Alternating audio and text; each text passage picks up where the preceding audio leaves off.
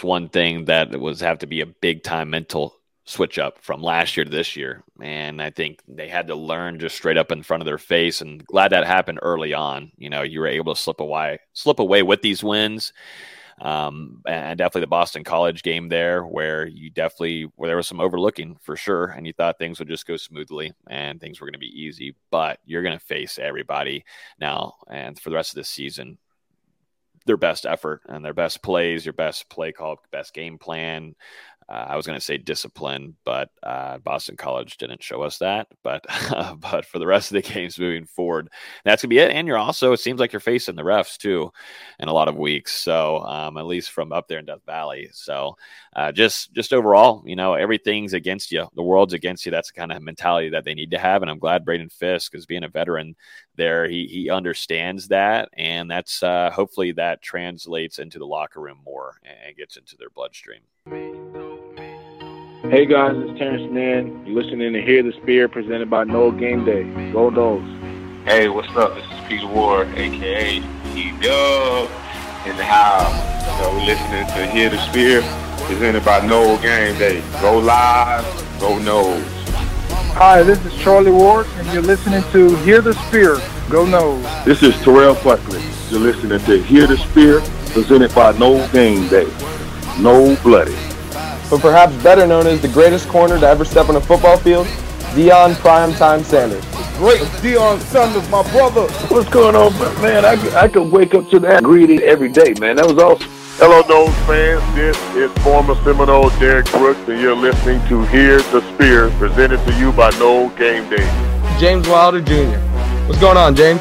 Thanks for having me on. SSOD, Florida State or Die, and go Noles. William Bar None Floyd. Gentlemen, what's up? What's happening, guys? This is Logan Robinson from Hear the Spear, presented to you by NoleGameDay.com. We are here live on a wonderful, fantastic Wednesday evening, back in our usual spot. And man, we enjoyed the bye week, but Florida State, Mike Norvell, and us are back at it to preview some football games moving forward for the latter half of the 2023 season after a big win on the road, which we were up there for in Death Valley. A good win for the Seminoles banged up squad, needed that bye week quite a bit, also needed to go back and look at some film and some of the mistakes that they had throughout the first uh, little bit of the season. But uh, with me this evening is Austin Veazey, our lead basketball writer at NoleGameDay.com, and down below is at our editor in chief, Delu, Dustin Lewis. Gentlemen, did y'all have a good bye week? How are we feeling? Feeling better, Dustin? Feeling a lot better. You know, like you said, it was nice to have a couple days off and – I think, um, as you said as well, you know, the bye week came at the perfect time for Florida State to go back to the drawing board a little bit, work on some things on both sides of the ball, and excited to see how they come out of this bye week now with some guys that needed some rest as well, getting that time off. It was a good bye week, man.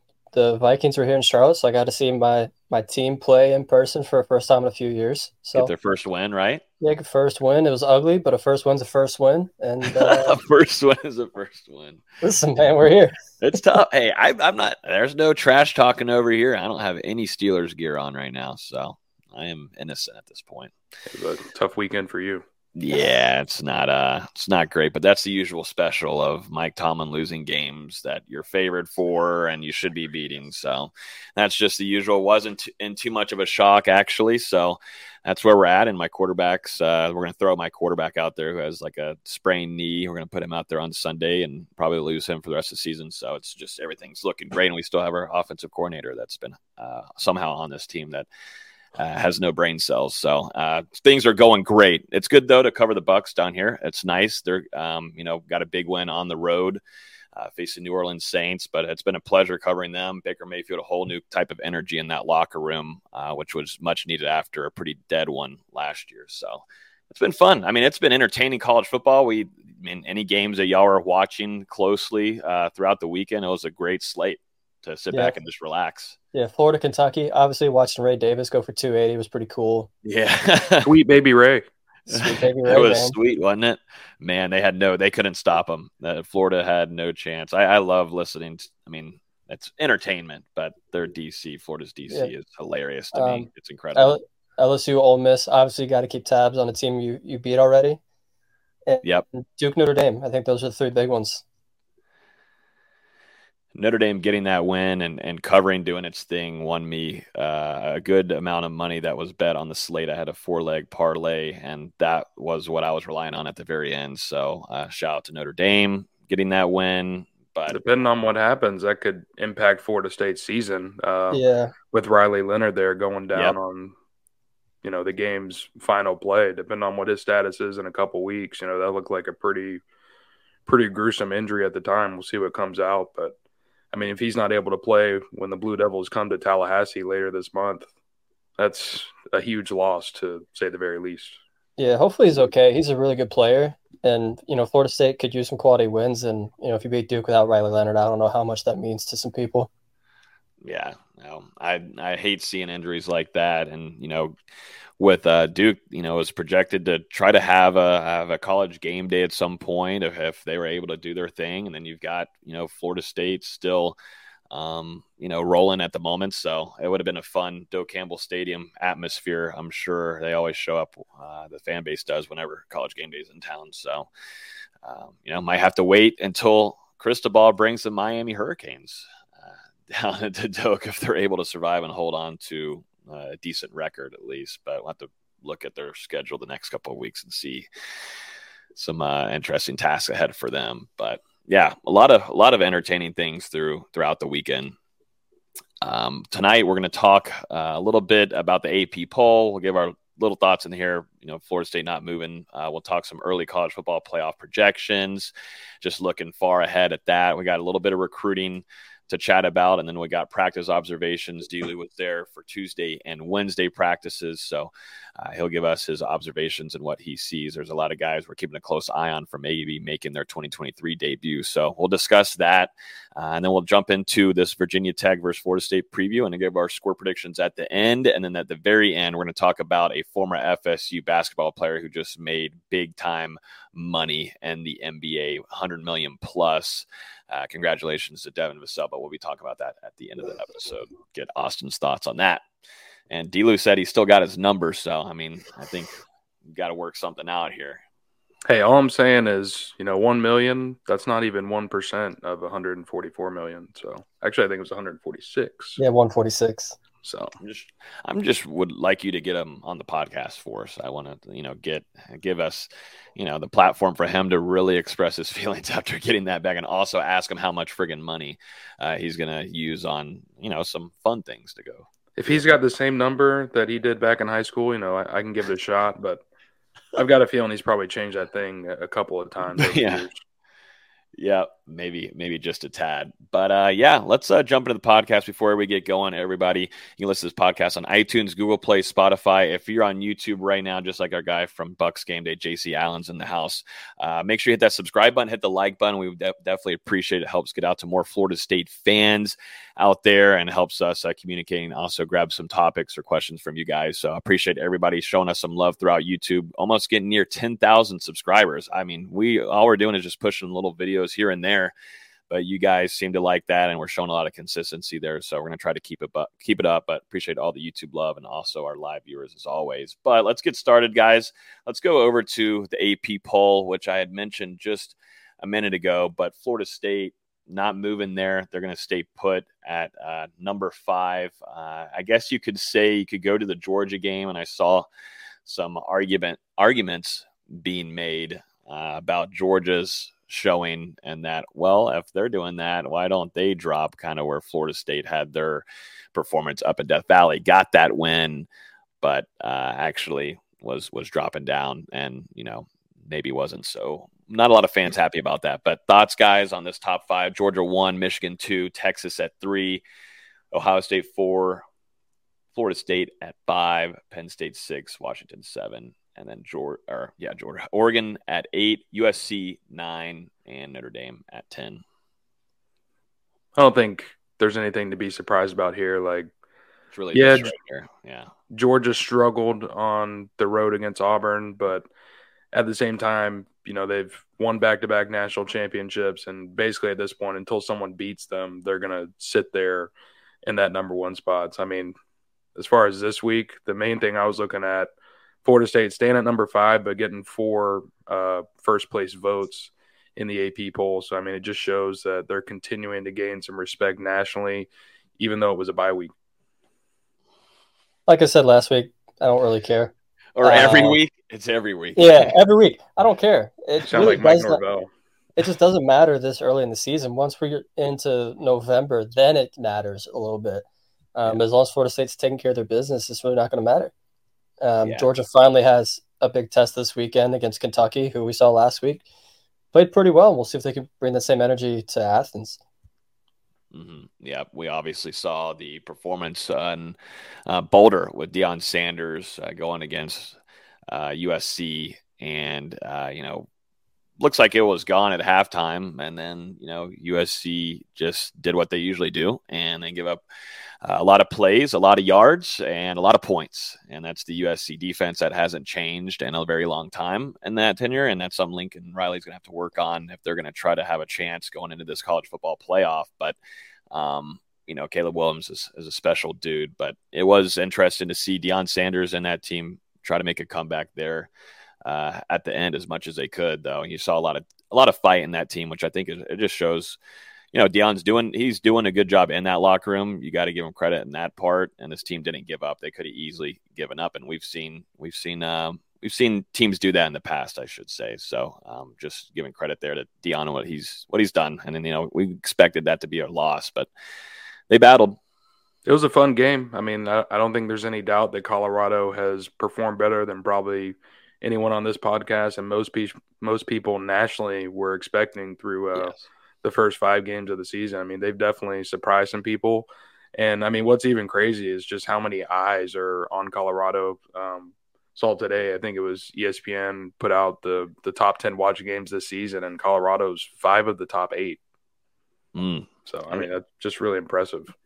Oh, super super impressive. I mean, you're bringing in a lot of celebrities. You're getting in a lot of former greats, and on the football field or basketball, it seems like anywhere rappers at that point, and you're bringing a lot of a lot of eyeballs uh, to that stadium. You're you're selling out the season, so uh, there, there's a lot of things. It's highly entertaining to uh, watch and be around and um, you know cover as we do for a lot of our former guys and covering a few stories of Deion Sanders. So always keeping an eye on the program of where the alums are at. So uh, I just thought that was a pretty good pretty entertaining game there on Saturday. Um, let's uh, get out of the college football rankings and let's jump over to uh, some college football playoff projections. Some projections here. Uh, Brett McMurphy, who's you know it's very early in the season, you know, worth noting, but still. Uh, Brett McMurphy, I think he does one of the best in college football of covering this, along with bowl projections and all that. He was calling Florida State's uh, bowl very early on last year in the Cheez It Bowl to face off uh, with Oklahoma. But uh, here he's got uh, Florida State facing uh, Michigan as a two point favorite for, for the Wolverines in the Rose Bowl in Pasadena. and then actually Florida State winning that game against Harbaugh and Michigan and facing Georgia and the national championship, which would be held on January 8th in Houston, Texas. What are y'all just overall thoughts as those big brands going at it and, and the playoffs, and also on the other side with Georgia facing Texas? It would be fitting for Florida State to go back to the West Coast on the same year that we're talking about um, national championship anniversaries. You know, Florida State yeah. did the same thing 10 years ago, went up to Pasadena in the Rose Bowl, won the final BCS national championship. I mean, that would be heck of a story to tell, you know, especially as a as a journalist, but and especially going up against Michigan, and that was also the last time that Florida State had like a really big bowl game in that Orange Bowl back in 2016, and I think getting a shot at Georgia as well potentially in the national championship. You know, we've seen uh, Mike Norvell and Kirby Smart really go at it uh, on the recruiting trail over the last six months, year or so, battling in that Peach State for guys, and Norvell has won some of those battles. Um, be pretty cool to see Florida State and Georgia go at it between the lines too. There's still a ton of ton to work out, obviously, but you know, you'll you'll take being in the playoff right now. There's still two months of football to be played, but you know, as Dustin said, to be playing against Michigan in the Rose Bowl would be a very very exciting matchup. Yeah. I think I think honestly at this point I would be surprised if Georgia ended up making the playoffs, but like like I said, way too early. We'll see what ends mm-hmm. up happening the rest of the football season. Mm-hmm. Okay Uh, the, the, Georgia takes interest in there. I'm gonna get our viewers up. They, they gotta they, they, gotta show us something. You know, they yeah, not, they can't they just rely not, on Brock Bowers. They just can't rely on him. They have not played well. You know, they've really struggled against South Carolina and Auburn, who are two meddling to lower tier SEC teams. You know, whenever they finally play someone that's realistically solid, who knows mm. what might happen. There's they've had some real struggles uh, earlier in the season as they try to figure out uh, having a new quarterback there and I mean, same thing with the rest of the people, the rest of the teams that are in the top five above Florida State. Their toughest stretches of the season are still ahead of them, while I think arguably Florida State's is behind them after taking care of business with LSU and Clemson in September. For sure. Yeah, here's the uh, Georgia schedule to finish off uh, their season, as they were made fun of during the off season about having a weaker one, but they're still going to be facing Georgia, like you said, VZ. Um, uh, this upcoming weekend, that will be at home though but you got you got Vanderbilt. Then of course you're facing off against Florida in their annual game. Uh, that's still being held in Jacksonville, right? That hasn't changed. Yep, okay. still in Jacks. Okay, uh, but yeah, Florida, and then I mean we saw what happened there this last week what Kentucky did. right up their gut. But then you're facing Missouri, who's kind of been a little secretive, Undefeated. good team, and yeah, yeah, they showed signs last year as well. Uh, Ole Miss, who they had a wild one too. That was really fun. I forgot to mention that. That was a really entertaining game as well to watch there uh, for Lane Kiffin. But they're going to face Ole Miss there uh, in November, and then you go on the road to Tennessee, which that's going to be a rowdy, rowdy Rocky Top. And there, and then of course you're facing Georgia Tech at the end of the season. So there's a few games that out of nowhere have kind of floated to where Georgia uh, they're going to be more interesting than we may have imagined in the preseason or offseason. You're, you're going to learn a lot about Missouri this weekend as they play LSU, Battle of the Tigers. Um, you know, if Missouri comes out on top of that one, you're going to be looking at top 15, top 12 Missouri team just out of nowhere. Um, and also, did you see Kirby Smart's comment saying that every SEC team needs to be ranked? And he yeah. easily got made fun of because of Vanderbilt. so yeah. it'd be pretty funny if Vanderbilt ended up beating them next week, but I don't think that's going to happen. It's a really tough stretch to uh, end the season for Georgia. And – they weren't very impressive during that week schedule in September. And I don't know, you got to be worried about some of those stretches. They do get some of those teams at home, but going to Tennessee, you know, we saw Vanderbilt beat Florida on the road last year. I, I don't know if they're going to be able to hang with Georgia. Come on, man. you can't compare Florida to Georgia. A little bit, a little bit of a stretch. oh God, they've got Kentucky construction workers on site. Kentucky and Missouri, don't sleep on them.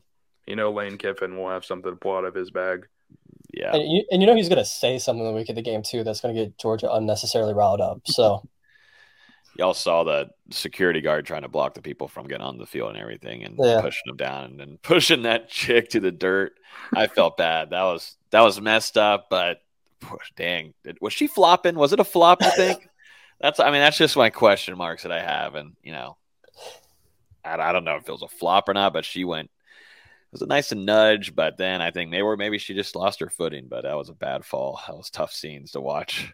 I mean, you know, there's, there's probably some adult beverages consumed by her at some point, so you never know. Still don't understand the the attempt here. I mean, we got ten thousand people getting on the field, but stop let's go ahead. Let's, let's, try and stop three or four of them. I mean, Jesus. Yeah, like, and you already know that's going to happen too. So at that point, it's safer to actually help people get down and get onto the field than block it off, as we learned from last year when Florida State beat Florida at home, uh, being down there on the field. All security, all cops, everybody knew that you know it was going to be a rush the field type of game. I don't know how they knew, but they just knew advanced. And man, coming down from how high that is and Doak, though, that's about what seven, eight, probably like a seven foot. Um, brick wall right there, Dustin. I would say when we're doing our shows down there, that's a tall one. So when you're jumping down right on that concrete as well, that hurts. That that's yeah. I, mean, I did see it. You can snap an ankle. I, yeah, exactly. That's uh that's what I did see last year, sadly. Uh, but yeah, really fun college football weekend and overall. Just looking at some of these projections, there's all these kind of brand names would be you know super fun, but got a long season ahead. Um, but fun to look at.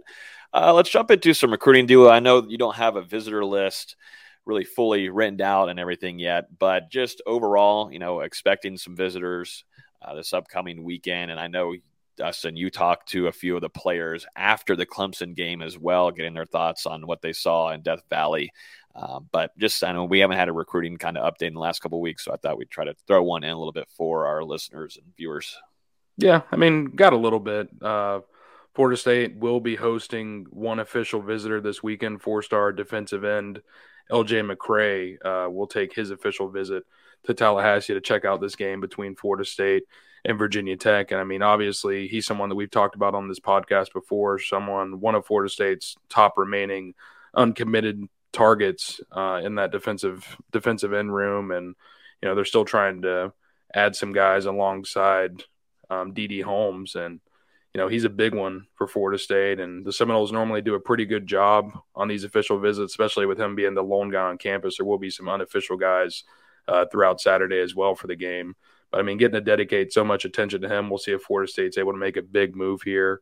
Um, Florida, Georgia, Auburn, some of the other teams to think about in this recruitment right now. But I mean, it looks like Florida State's probably going to get the final official visit before his decision. And I mean, this is a chance to make a major impression before he does make that commitment. And then as far as Saturday, you know, a ton of commitments and other prospects going to be in Tallahassee. We'll have a list up on the website later this week. But I mean, we've already seen some guys like BJ Gibson, Camden Fryer, and some other commitments announced on Twitter that they'll be in Tallahassee as well as some other prospects. Uh, across the 2024 and 2025 classes. So, I mean, recruiting is going to be back in full swing this weekend as Florida State gears up for that second home game of the season. And, you know, we're going to see a lot of talent come in these next couple of weeks uh, with this three game homestand. And then you got to remember that Miami game in November. That's going to be the really big landmark game as far as recruiting for Florida State this season.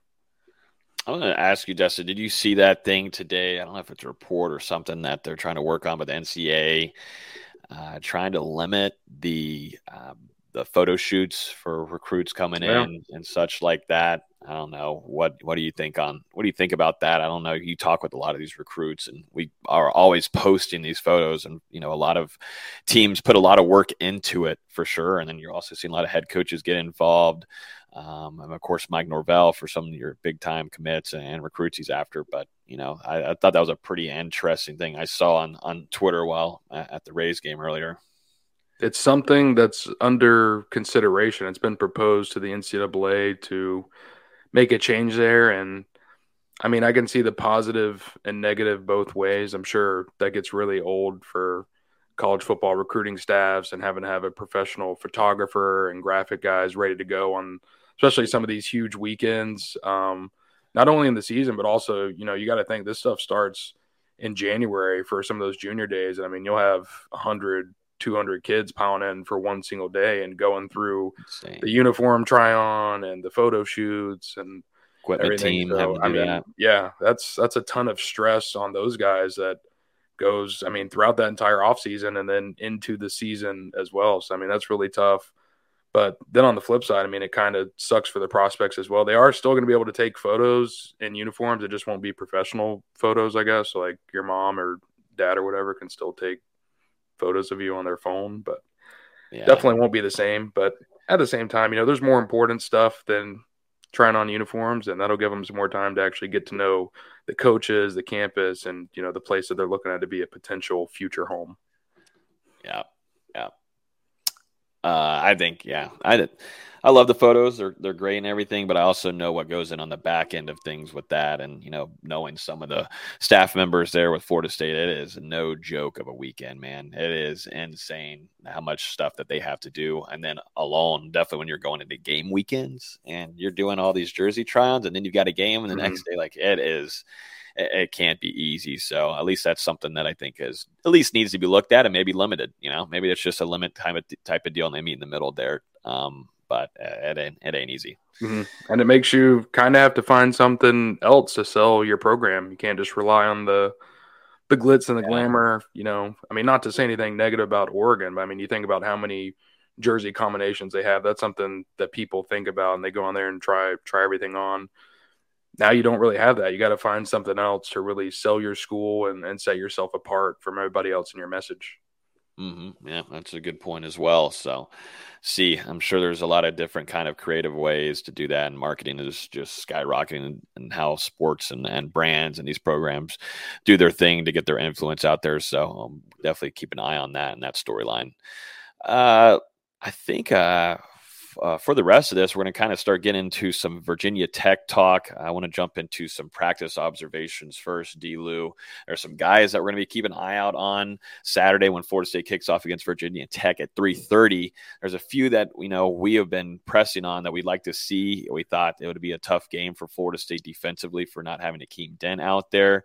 You know, VZ, I saw you pressing for that, and you know, you know you definitely could say that would have helped uh, quite a bit in some areas to have Dent out there in the game. But uh, there's a few more that we haven't even seen play at all this season, including Kentron Poitier.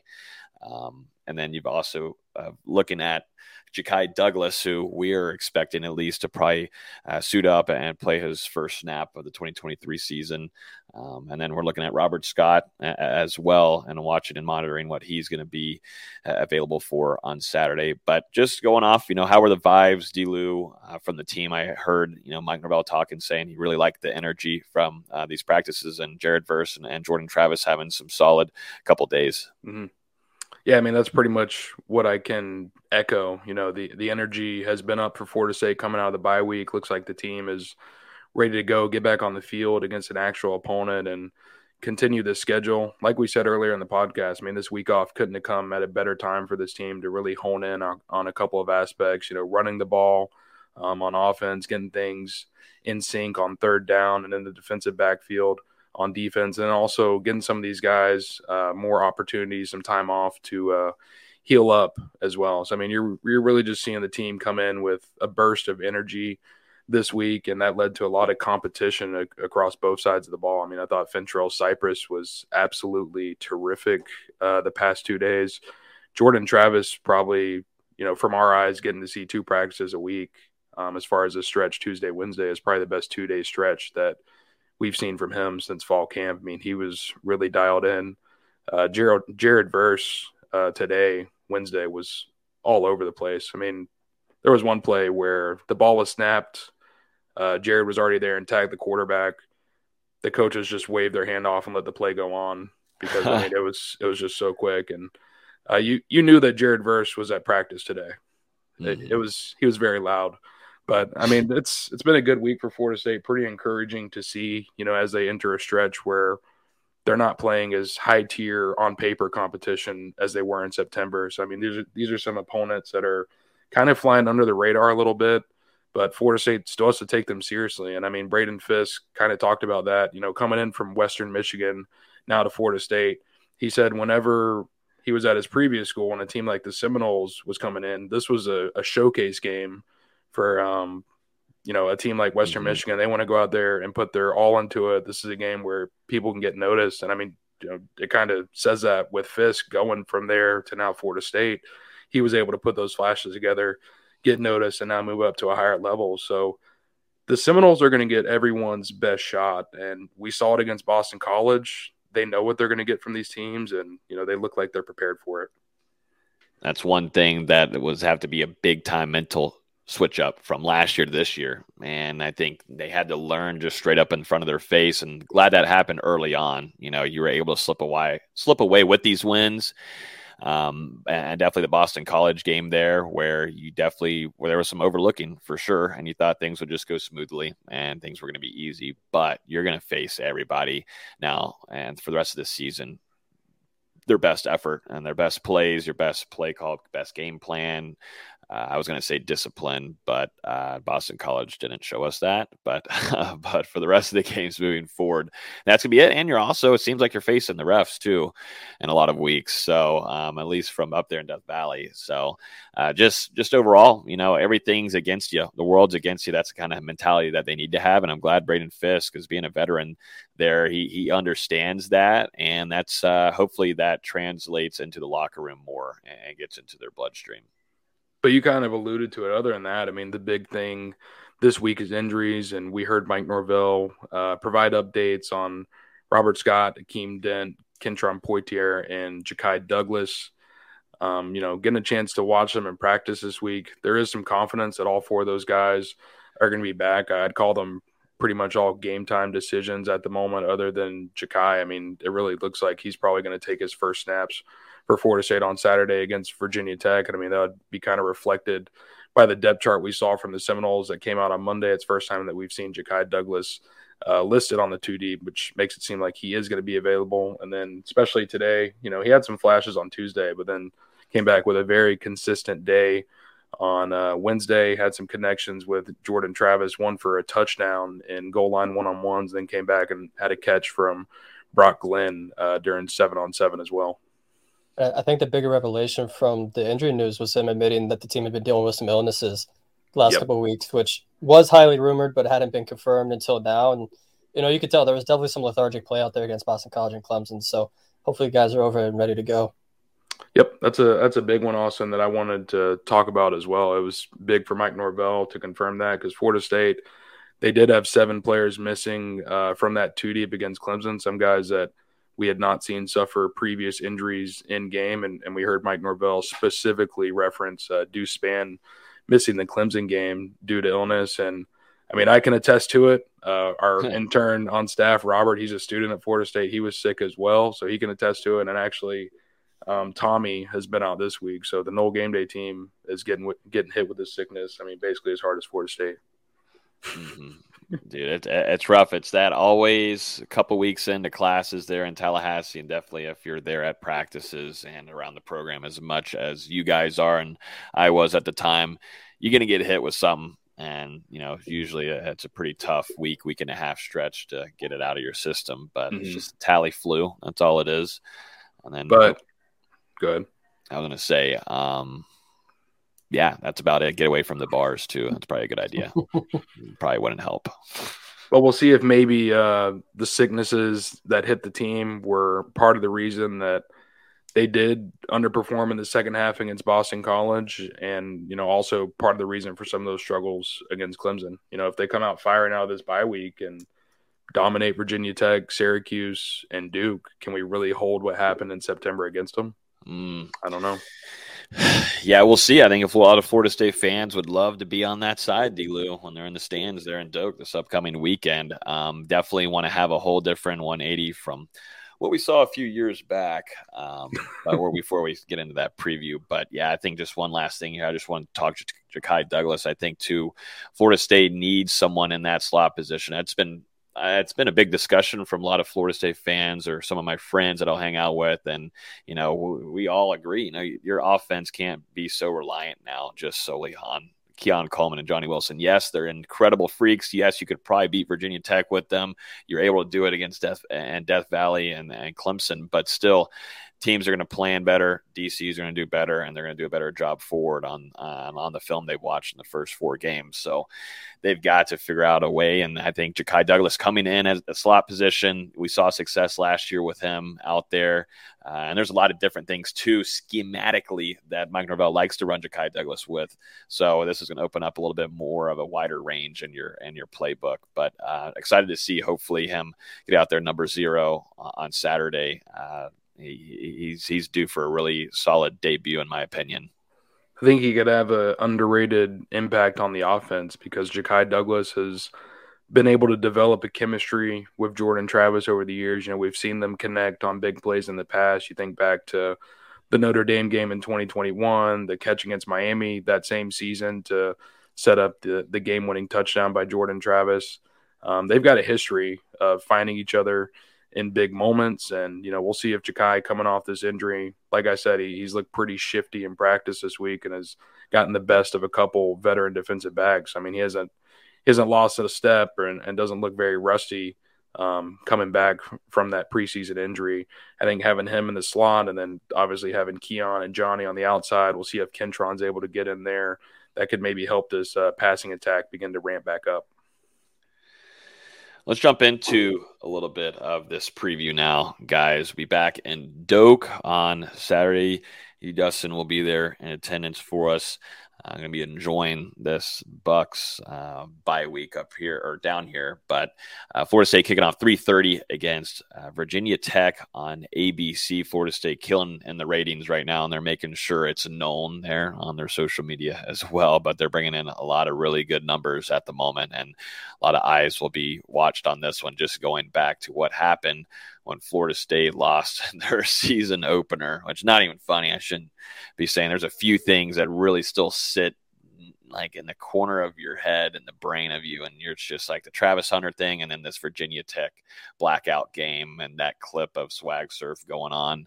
Uh, it, it's brutal. It's brutal. So Florida State fans wanting to completely wipe away that memory, including uh, a, a, lot of uh, the administration as well. But what are y'all? What are y'all's thoughts going into uh, this one? Florida State uh, facing against a uh, two the two and three team and the ACC. Their last win this past weekend, beating the Pittsburgh Panthers, who are one and four in the country.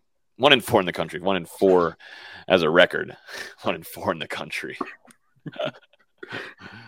they're ranked 14th in the country. Then. I think uh, this could be a sneaky game for Florida State. We've seen this defense struggle with uh, mobile quarterbacks, and especially in this one, you've got Kyron Drones coming in for Virginia Tech, who actually wasn't their starting quarterback to begin the year, took over after Grant Wells was injured earlier this season. There's not a ton of film out, out on him yet. He started the last three games for Virginia Tech and has improved in each of these uh, these three games. And you know, during that game against Pittsburgh, 12 out of 19, 229 yards, three passing touchdown. Also had two rushing touchdowns. I mean, five total touchdowns. Um, he's about 6'2", 231, thick thick quarterback and uh, he's coming in with some confidence. I mean, that's something that you've really got to be watching for the Florida State defense. How are they going to rise to this challenge? We saw Jayden Daniels; they did a pretty good job overall, but there were a couple big plays. And then, I mean, it was an absolute mess against uh, Thomas Castellanos. I don't know if anyone remembers that. I think he had a pretty good game on the ground against the Seminoles. I think Drones is more like Jayden Daniels as a runner rather than someone as shifty as Castellanos. I mean, that kid was uh, extremely unique. But I mean, as always, when you've got a mobile guy like this, it does pre- present a challenge uh, for the Seminoles and Adam Fuller. Yeah, and Florida State's definitely struggled with running quarterbacks under Fuller. And like you're mentioning, Drones isn't quite what we saw against Castellanos. He's definitely more of your more physical type of a quarterback. He's going to be more of a guy that's going to run you over than instead of try to run around you. Um, but he also made a couple big time throws last week. You could tell this offense has been missing Ali Jennings since the first couple games but they still have some capable playmakers on the outside. And if if Drones carries that confidence from the Pittsburgh game, you know, maybe they can make things interesting. I do like their running back too, and he he had a pretty good game last week against Pitt as well. But it is Pitt and it is Phil Jurkovec that we'll talk about when we start talking about Virginia Tech's defense. But yeah. you know, they do, they do have some pieces where you're like, okay, you know, they've got a guy that's got 22 pressures. They've got a running quarterback. They have some of these pieces, and we were talking about it um, before we went live that this could be a little bit of a sneaky one for the for Florida State. Mm-hmm. Sneaky, sneaky, sneaky, sneaky. I'm not too I'm not too feeling sneaky on it. I don't know if I'm just strange about it. I mean, it's Virginia Tech. I don't know. I mean, he could have a high after this last weekend. He won at home. He beat a bad Pittsburgh Panthers team. He lost to some bad teams before that. We'll see. We'll see who wants to end up. I think what Florida State with Fuller needs to do is send things early uh, on this kid, and then with drones, you really would love to have Akeem Dent back. Kevin Knowles has been yep. sent on these blitzes so many times, and nothing's nothing's getting done. Nothing's getting done, and I don't know if Florida State can utilize someone else. Um, but yeah, I'd like to see maybe even Azrae Thomas be in that situation. But at least with Kevin Knowles coming down, there just hasn't been a whole lot of success where there should be almost close to takeaways. If not, there should be some big 10 plus yard sacks uh, and tackle for losses from um, for, from the safety that just moved and made that position change. Uh, I want to see better play from Knowles, and hopefully that was just a little bit of a, a not so great of a start to the season for him. But uh, having Akeem Dent would be would be big. He just brings really good experience, and I think he I think he's a good tackler as well. And he showed that in the early parts of the season as well, which really stinks. It's and it's not even that they've been sending Knowles and it hasn't been working. When they haven't been sending them, teams have just been running right at him. Like, oh, Kevin Knowles on the left side of the field. We're running our plays mm-hmm. left they've they've really got to get that figured out, and that's why more than anything, I'm hoping that Akeem Dent's back out there.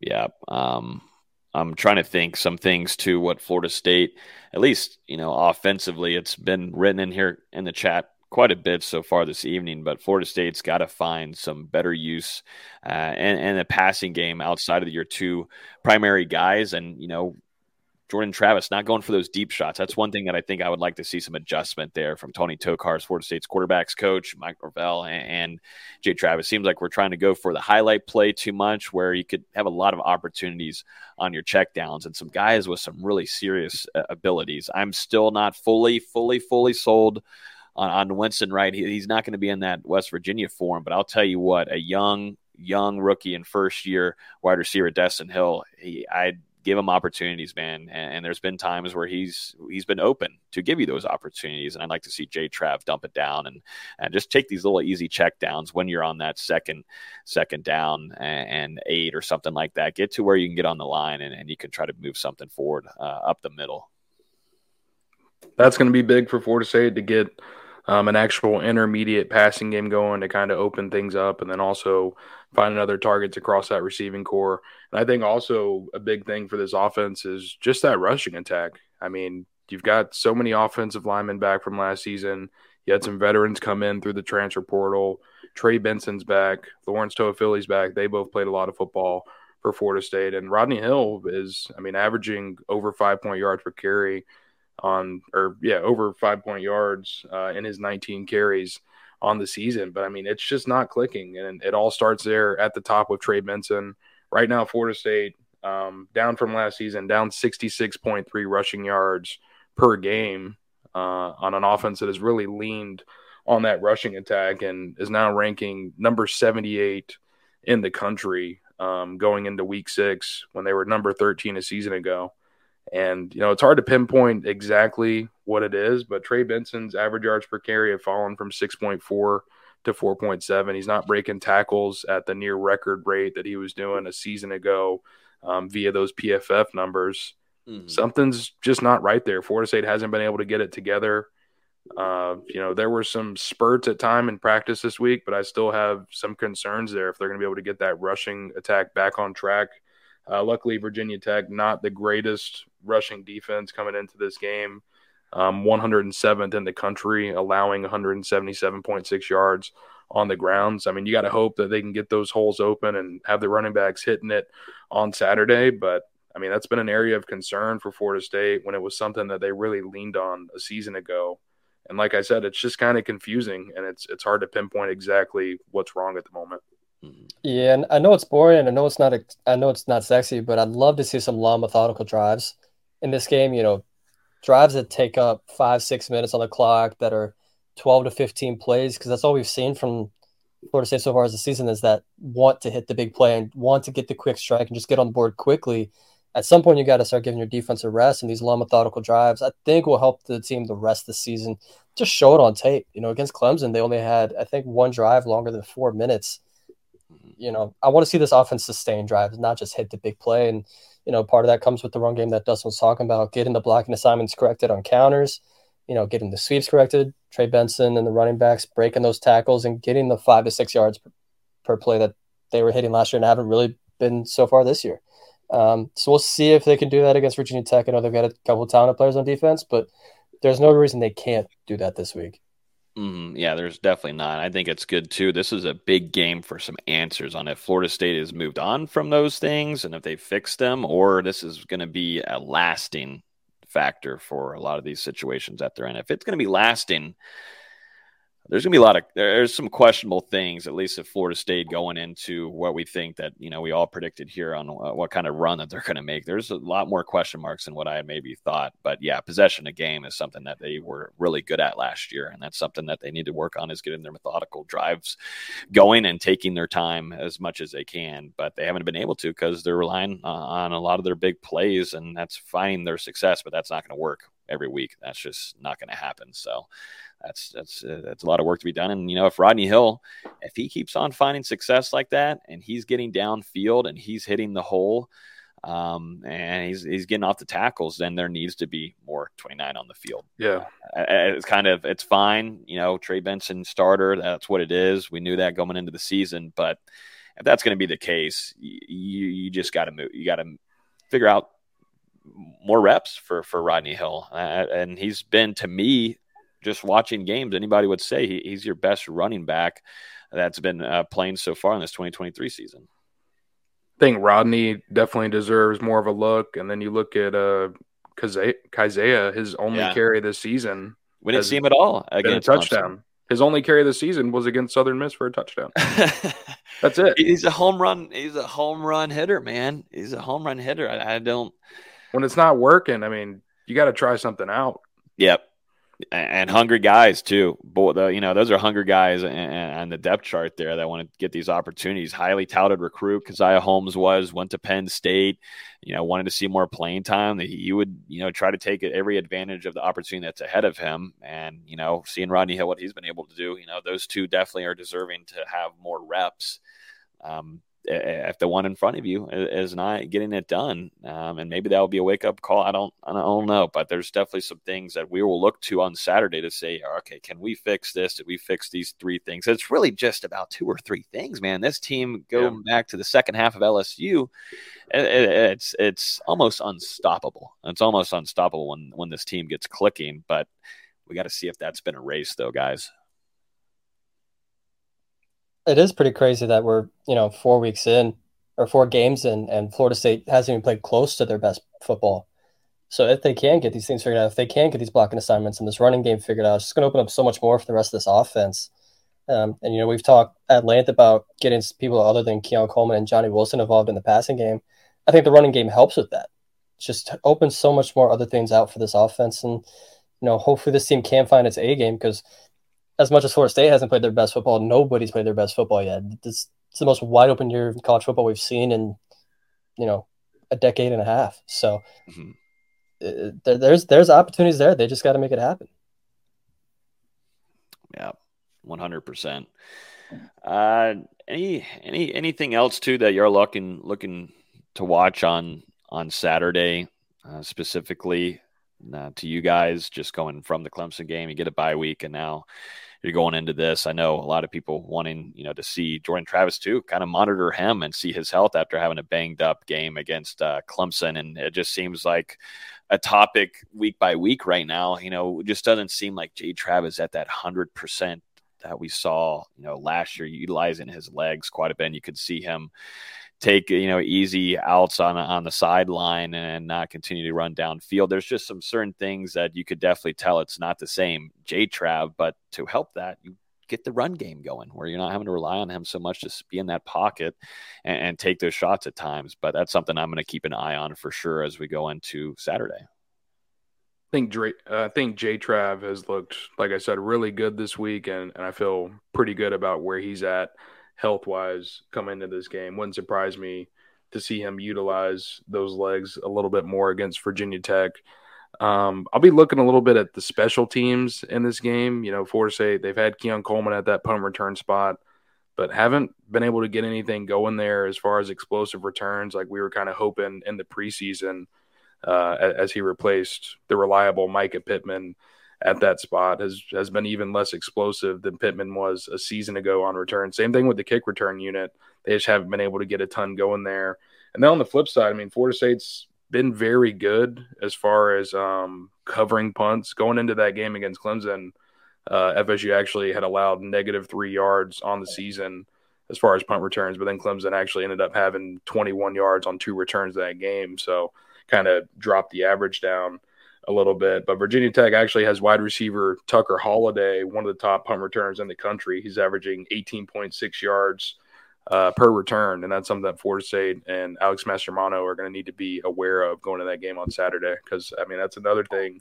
Special teams can play a big role in a potential upset. Florida State's been extremely solid on those core special team units so far, and can't afford to have any sort of a drop off. Yeah, he's a good returner arguably one of the best in the ACC. And I, th- I think as much pride as Norvell takes the special teams, I think they're going to find a way to get it, get him figured out. But also, hopefully, Florida State's not punting that much in this game. Um, I'm really looking to see what this offensive line does against. You know, there's some talent on this defensive line. We, I, we sort of mentioned Powell Ryland, Powell Ryland earlier. Has 22 pressures, 18 hurries. He's really getting after the quarterback so far this year. And then Pheldarius Payne has eight pressures, but he's also only played 84, 84 total snaps. So his pressure rate's been insane when he's gotten the chance. You know, there's definitely some talent on that front four for Virginia Tech, and maybe they can cause some havoc. So, but you know, like like I just said, hopefully Florida State's offense isn't punting that much to where they make that dangerous returner a factor. And Powell Ryland is actually um, transferring in from Florida, so he might have a little bit of extra motivation to play in this game. And especially, I mean, with Florida State dealing with those injuries up front, we'll see who's available for this one. That that could play an impact there as well. I think I think it'd be huge for Seminoles to get Robert Scott back. And um, I'm a big believer you cannot send Darius Washington to the bench. I know you need a backup center if Maurice goes down or you know, if if Robert Scott or one of the other tackles is injured again, he can flex out to that tackle spot. He can even play inside. He's a versatile chess piece, but there's no doubt in my mind that Darius Washington is one of the five best linemen on that unit, and I mean he needs to be in the game. I agree. You know that he came in late for Jeremiah Byers against Clemson, and it made a big difference. I thought he ended up blocking much better on on that outside edge because so far Byers just hasn't been that been that good. He hasn't been the player we thought he'd be coming over from uh, UTEP. UTEP. I always get mm. them and UTSA confused. um, Same kind of colors. He just he just hasn't been what we all thought he could be. So you know maybe we see some rotation there and guys move in and out. But I agree, Darius Washington needs to play. He's struggled. He's struggled as far as Byers. Casey Roddick ha- has struggled heavily at times. I really think Florida State they they got to go back to that core four that they had a year ago. It, you know, whenever if Robert Scott's good to go this weekend or whenever he is good to go, Robert Scott, Maurice Smith, Dimitri, and Darius, and then plug one of those other guys in there. I think Keandre's been pretty good whenever Florida State's running the ball. I mean that that might be the guy to uh, mm. play, but I mean those those four guys were part of that unit last year when Florida State was absolutely killing teams on the ground, and you know like I said before, eventually you need to change some things up, and that might be the combination that works. Those guys have a ton of chemistry together. Yeah, yeah. is there even a chance that with those core four you put in Bless? Yeah, Bless and Scott at the tackles. You move Forgot, Washington yeah. to guard. Good point. Um, granted, Bless hasn't been great. He's always he's arguably been the biggest liability in the run game. He's great in pass pro, but run blocking he's struggled. So I don't know. We'll see. They've definitely got a ton of combinations they can use with that offensive front. They just really got to figure out what it's going to be going forward. For some reason, my brain blinked out Bless, but yeah, he could probably be that fifth guy. Didn't we talk about a little bit of that? Was that last week or our instant reaction to Clemson saying that we know we'll probably look at this Virginia Tech game. And there might probably be a whole different kind of combination yeah. that we we know saw different from the first week, and that's a good thing about it. You build depth, you you've got experience. So if you want to swap out what what you had last year, put those guys back at front line, and then at least you've got some experience there uh, as as depth pieces. But um, yeah, I think they've got to definitely work on that with Atkins and figure out what's going to be their best move, their best group moving forward. And, and if it's going to help this run game, they need everything to do with that. So they need to go full force on that. Uh, let's jump into uh, some uh, score predictions because at the end we still got to talk some Devin Vassell getting his bag. But uh, gentlemen, I think I went first last weekend, and right now the team still stays undefeated. We're all holding together. We're holding hands here. It'll be a little bit of an easier October, nicely. Hopefully. yeah. Hopefully. Hopefully. Yeah. I better hope I didn't jinx it. But uh, but yeah, who go? I guess it's you, Veezy, because you're usually yeah, up here with me at the top. I'll go. Um, I think the spread opened at 25. Correct me if I'm wrong. Florida State favored by 25.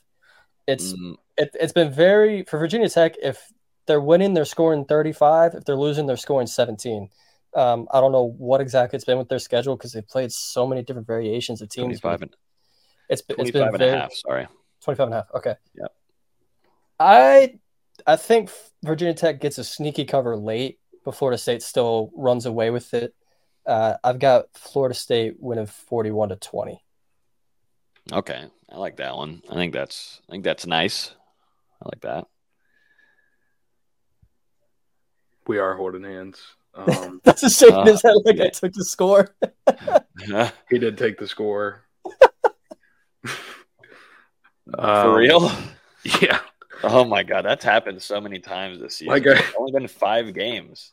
like I said, I like how Florida State has come out of the bye week with some real energy and enthusiasm. This team looks excited to uh, get back to the the final two thirds of its schedule and you know really just attack and continue to prove people wrong this regular season. I think the week off was huge as far as getting some guys um, back to full health or close to it uh, for this next stretch. And I'm also going to be going Florida State 41 to 20. I think the rushing game gets clicking a little bit this week, but we also see Ja'Khi Douglas make a splash in his first game back for the Seminoles on offense. And also. Jared Verse gets his first sack of the season and maybe another one.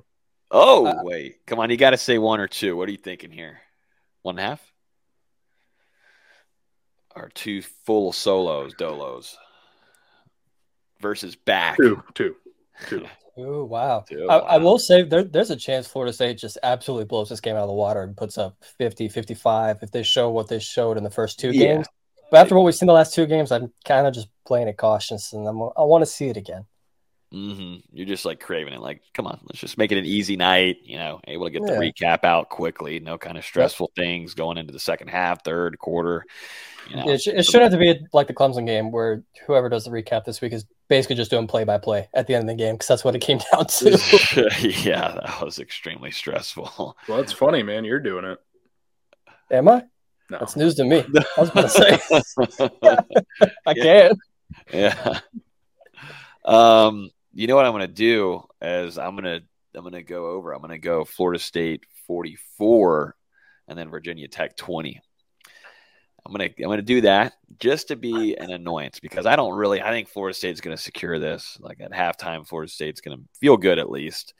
Um, but I just wanted to toy around a little bit for this week as we it was a stressful September. Let me mess around a little bit in October, but I hope this does not come back and bite me in the ass.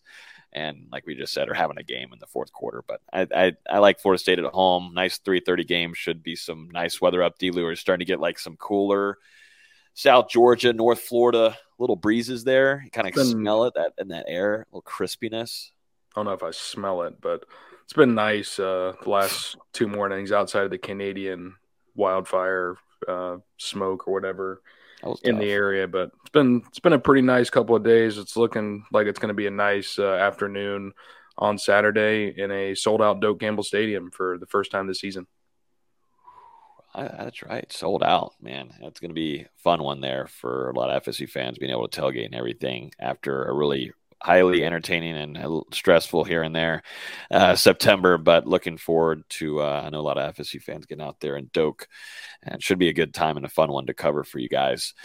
Uh, and I'll be live tweeting from here, so I guess I'll be covering as well, but uh, not the same as being there and being behind the glass up there at the very top of Doak and being able to check out all the fans going at it. But uh, real quick though, before we get off of here, we need to talk about Devin Vassell, former FSU star, uh, basketball player, uh, guard man, now having a big bag, big, big, big, big, big bag, uh, five year contract with the Spurs, 146 million dollars. VZ. Shout out to Vassell if I'm at FSU basketball right now, I'm making a graphic every other hour on that. Um, huge for as they should, as they should. Shout out, shout out my guy Devo. Who would have thought when he signed as the lone recruit in his recruiting class, which was 2018, mm-hmm.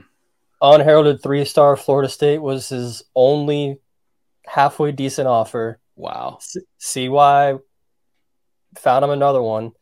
Two years later, he's in the league and three years after getting drafted, he's signing a major, major contract with San Antonio. 146 M's. Shout out Devo, man. Um, he's just he's become a really good player. You know, if, if you take where he was as a rookie to where he is now, 18 and a half points per game on good efficiency, shooting the three ball well at almost 39% on high volume. He's a very good NBA player and he's a very in demand NBA player. He's got a skill set that's just there's not enough of it these days. So shout out Devil Man. Super happy for him. And he's also done, I mean, an amazing job of continuing to fill out his frame because I just remember yeah.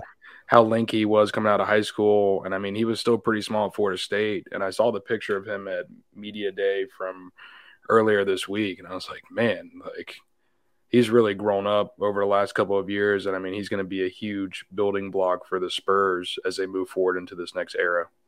Yeah, I'm sure I've told the story a couple times on this podcast, but I remember his his first pickup game on campus at Florida State. He's wearing Charlotte Hornet shorts and a white Nike T-shirt, and he couldn't have weighed more than 150 pounds. and he's just out there giving people buckets. And you know, Dwayne Bacon to come back to get some runs in. You know, obviously Trent Forrest is there, and Braian Angola is there. I'm like, man, we're gonna have to play this guy. We're gonna have to play him at some point. And he made an he made an impact late in that in his freshman season. You know, I, I tweeted a couple videos when he signed his contract of the putback dunk against Notre Dame. And then obviously the big three to force overtime against Virginia Tech in the ACC tournament. He became a very good player very quickly, and I'm, I'm super happy for him. Super fun to watch too. And those threes and during his time at Florida State was really fun. Like you said, uh, put on some size there, Delu. You can definitely tell that creatine's hitting, the smoothies are working. That's weight. That's full on weight. It's got to be nice to just focus on basketball and not worry about school alongside it. I'm, I'm, sure that, Pop probably called him a scrawny kid a couple times when he first got there. That so, and the yeah. salary, you know, not would, too bad. Would that have changed for you, Dustin, in college? If you didn't have to do academics, you would be ripped out of your mind. If I had a personalized nutritionist, I have faith that I would, you know, be a little better looking. Whoa, who said you weren't good looking? Who said not, you weren't good looking? Not too much, but maybe like a 12%, 15% increase. 10 or 15%. I think that's generous. The, the the biggest thing is just the Whataburger. Like if they if they they would have to wipe the Whataburgers out of Tallahassee though for that to really get done. If they slash my tires, then Oh man, but yeah, man. Shout out to Devin Vassell. Delu, you've got the contact. I mean, we might as well just shoot a text. I mean, hey. so, so, do I. I was. You know what? You know what? Let's call. Let's call him right now. Let's call him right now. Yeah, yeah. it's like you FaceTime and you're like, oh shit! Uh, congrats on the 150 mil. Let me get a quick, um, you know, couple uh, quotes here from you. So you're in front of uh, a couple thousand listeners and viewers, and he's enjoying maybe, maybe we could get him on. You never know. I might shoot him a quick text at some point. Like, hey man, yeah. come on the pod. We, we we still got to have our link up again. Our our couple yearly update from Terance Mann. We got to grab him. You know, now he's on the NBA fame, but I feel like that one's still doable though. I think he is. He's in our intro as well. You know, that's definitely got to bring him in. Pull there, right? Oh no. Are y'all are y'all using y'all's phone to text him? Like, are we gonna get an update? Maybe not right now. We'll see. he's, a, he's a busy man. He just got done with media day. He just signed a massive contract. He's got to celebrate a little bit. That's why we need him back on. Need to be like, hey, you know, donate. donate to the stream. Okay. Yeah. Okay. Now you're getting greedy. I just want to have him on. you At do need to shout out 813 for the donation earlier. That's right. Yeah. Dropped always, always, always coming in here, man, showing us some love also a big time guy, most active, one of our most actives in the Discord, dropping a 20 bomb earlier here on our YouTube stream. But shout out to 813 always. We are back in form. Florida State back on the field on Saturday. We'll have an instant reaction after the game. Dealey will be on hand for that. Or is Tommy going to be there? Yeah. Oh, Why do you sound unsure about it? There and, and, Robert up there oh, in the press well, box. Like I said, Tommy's dealing with a sickness, so as long as he's good to go by Saturday, he'll be yeah. there. We'll also have Robert, our intern, in attendance. So the full, the our full intern, crew, our intern, and uh, the full crew outside of Logan should be a good one. And me. Whoa, you know. live tweeting. And well, yeah, easier there for the instant reaction. You never come to games though. I don't really. I was just at the Clemson game. What yeah, I mean that was a rare occurrence. He'll never come back down to Doak though after that spring game. He's never come back to watch you eat those glizzies, yeah. D. We were killing him in the Discord in, a, in our NG or the game day Discord earlier for gobbling glizzies at the spring game in 21. He just he wasn't accepting it at first, no. and then finally I'm like, no, he was he was down in him. Like I said, a, a free wiener is a free wiener. mm. Also, KJ Bolden just tweeted that he'll be at the game on Saturday.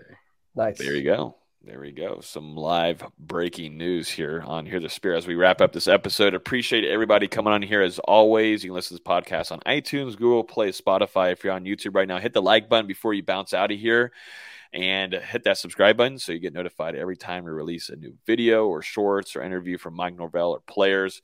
Make sure you're subscribed to our YouTube so you get updated over there. Make sure you're following us on Instagram, Twitter, um, everywhere, Twitter, uh, whatever it is, X now falling apart slowly in front of our eyes. Very sad to see. We'll hopefully have a new app in 2024, but uh, it, it's struggling at the moment. But if Twitter falls apart, then make sure you're in our Discord. I think that's going to be the next app to, to make its big jump. But we're over there in our server. Hit the link in our YouTube description. Free to join and uh, very active, definitely throughout college football season and, and entertaining. So, uh, hope everybody has a great weekend. Safe travels over to Tallahassee if you are doing so. And we will talk to you guys in our instant reaction on Saturday after Florida State faces the Hokies at 3:30 primetime afternoon ABC. Everybody have a great weekend. See ya.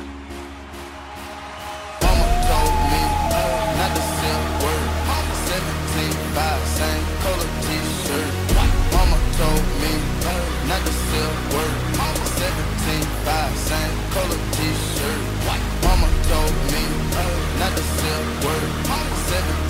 17, same color t-shirt. Mama told me uh, not to sell word. 17.